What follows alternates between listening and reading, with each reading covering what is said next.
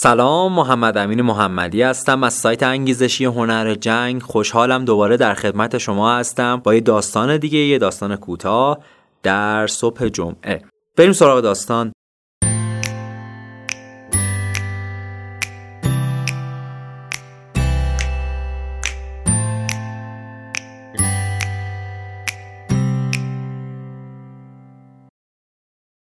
در کنار ساحل دور افتاده قدم می زدم.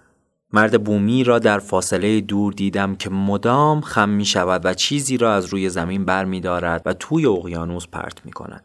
نزدیک او رفتم دیدم آن مرد بومی صدفهایی را که به ساحل میافتد در آب می اندازد. گفتم صبح بخیر رفیق خیلی دلم می‌خواهد بدانم چه می کنی.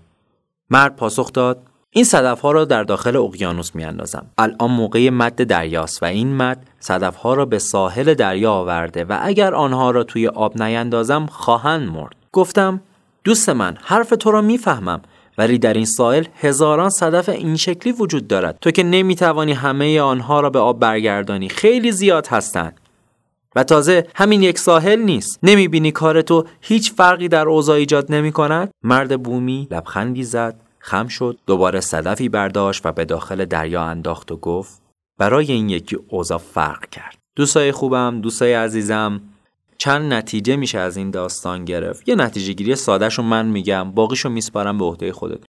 فرض کنین که دختر یا پسر بچه ای که داره گرسنگی می‌کشه رو بهش غذا میدین شاید شما نتونین به تمام مردم دنیا که دارن از گرسنگی رنج می‌کشن غذا بدین ولی اون دختر یا اون پسری که بهش غذا داده میشه توسط شما یا هر شخص دیگه ای باور کنین تو زندگیش فرق می‌کنه و اون روزش رو تو ساختی در واقع. حس خوبی بهش دادی. از گرسنگی نجاتش دادی. و از کجا می‌دونی؟ شاید اون فرد تبدیل اون دختر اون پسر تبدیل به شخصی بشه که در آینده بتونه مشکل گرسنگی یک یک کشور یا حتی دنیا را تغییر بده. هیچ چیزی غیر ممکن نیست هیچ چیزی بعید نیست. پس نگیم که کارهای کوچیکی داریم می‌کنیم چه فایده ای داره؟ ممنون. آرزومو دوباره بهتون میگم با شما به اشتراک می‌ذارم. آرزوی من اینه تک تک لحظات زندگیتون پر از داستانهای شیرین و جذاب باشه.